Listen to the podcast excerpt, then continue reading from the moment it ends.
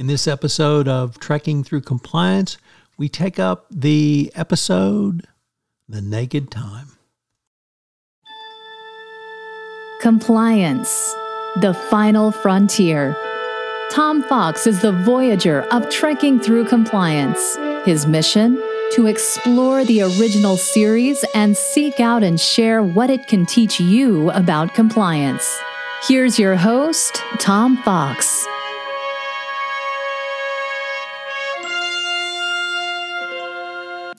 Episode 4 The Naked Time. Air date September 29, 1966. Directed by Mark Daniels and written by John D.F. Black. A landing party from the Enterprise beams aboard an ancient planet PSI 2000, which is about to break up. They find all six of the remaining crew manning the station dead. However, the circumstances are quite bizarre since the life support systems have been switched off and everything in the fr- station is frozen solid. Crewman Joey unwisely removes his glove and is contaminated by red liquid. When Joey and Spock, the other person on the away team, return to the Enterprise, both are given a clean bill of health by Dr. McCoy. However, Joey notices a strange itch and begins to act irritably and irrationally. He threatens Sulu with a knife and then turns it on himself. To Dr. McCoy's surprise, Joey soon dies from the inconsequential wound which resulted. The infection afflicting Joey spreads like wildfire through the crew. As the Enterprise begins a close orbit requiring constant vigilance, Sulu abandons his post for a jaunt at the gym, believing himself to be a rapier brandishing French cavalier. Kevin Riley takes over the engine room and declares himself captain. He demands ice cream for the entire crew and then begins a ship wide broadcast of his personal rendition of classic Irish ballads, his favorite being Kathleen. As the Enterprise continues to spiral downward, Scotty attempts to cut through the bulkhead to regain control from Riley. Scotty has a stroke of genius, which is to change the laws of physics in an hour. However, this proves problematic. Of course, while all of this is going on, Nurse Chapel infects Mr. Spock and professes love to him. This is extremely difficult for Spock since the infection is causing him to become excessively emotional. Spock then pauses, passes on rather the infection to Kirk, who begins exhibiting paranoia and loss of ability to command. Kirk is reduced to an ineffectual hand wringer who can do nothing except antagonize over the fear that he's losing command of the Enterprise. Luckily, Bones finds the antidote just in time, and Riley is dislodged before the audience's ears are permanently damaged by his wrenching ballads. After mixing matter and antimatter at a cold, colder temperature than recommended, according to an untested intermix formula, the Enterprise is thrown into a time warp, which causes the chronometer to run backwards.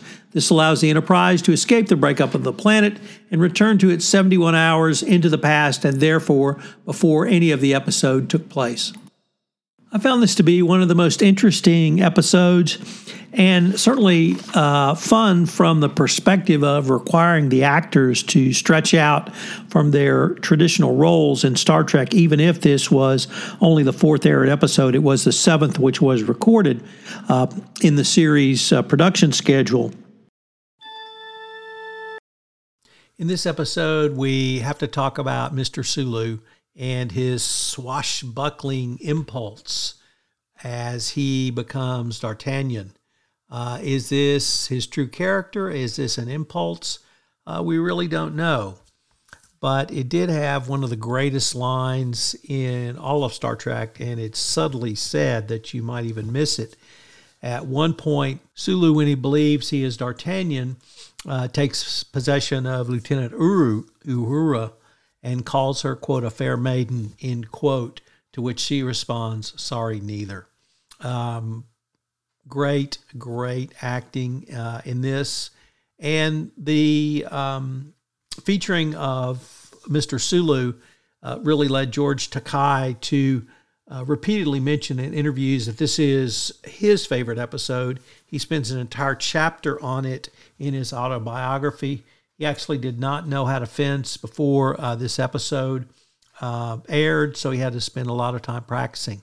Um, I mentioned Lieutenant Uhura, of course, played by Nichelle Nichols. We also had Yeoman Janice Rand, played by Grace Lee Whitney, and Nurse Chapel, pay, played by Gene Roddenberry's wife, Majel Barrett, appear in the same episode. This is the only time that these three women appeared in the same episode. Uh, the episode can be seen as uh, rollicking fun, but it does bring up some uh, interesting and perhaps uh, troubling questions on mental health of your uh, crew and indeed your staff. As we return to the office in a hybrid work environment, I would ask you to continue to work with your employees, not on mental health, but just on health. So, what are today's three key compliance takeaways? So, what are some of the lessons for the compliance practitioner? Well, I think the lessons come from how the personalities developed after they were infected with the unknown pathogen. For crewman Joey, he had doubts about being in space uh, at all. And he wondered, uh, these came to the surface and they caused him to end up committing suicide simply because he felt like he and the enterprise did not belong. I think for the compliance practitioner, for me at least, the clear message is you have to have a understand your mission and you have to be moving forward in that mission. Next up, the impact on Mr. Spock. As we all know, Spock is half human, half Vulcan. He continually struggles to make sure the human side stays under control and does not have an excess of emotions or indeed any emotions. When Nurse Chapel tells her tells Spock that she loves him and touches his face, she infects him. And this causes Spock to have a deeply emotional response that he could not tell his father that he loved him. He could not talk to his father. He could not really do any of that on the planet Vulcan. You have to be able to have a release. Uh, as a compliance officer, you need to stay cool, calm, and collected. Nevertheless, uh, having emotions is an is an appropriate part of being a human being. And finally, to Captain Kirk. Uh, clearly, the captain of the Enterprise, a well known leader. Many people have written books on his leadership. And I think uh, the lesson from him is that he uh, becomes an ineffectual hand wringer who cannot do anything except antagonize over the fear that he's losing command, but also what he should do in command. As a leader, uh, you're going to be called upon to make a decision. And uh, Harry Truman said it best when the buck stops here. As a chief compliance officer, you're going to be called upon to make a decision. So, um, that's part of being a leader. If, if you can't make decisions, you really shouldn't sit in the CCO chair. I hope you've enjoyed uh, this wrap up of the Naked Time, and hope you'll join me tomorrow for our next episode where we take a look at the enemy within. If you enjoyed this episode of Trekking Through Compliance, you can help it grow by sharing it with the biggest Trek fan you know.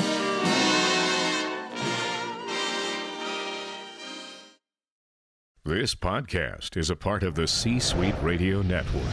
For more top business podcasts, visit c-suiteradio.com.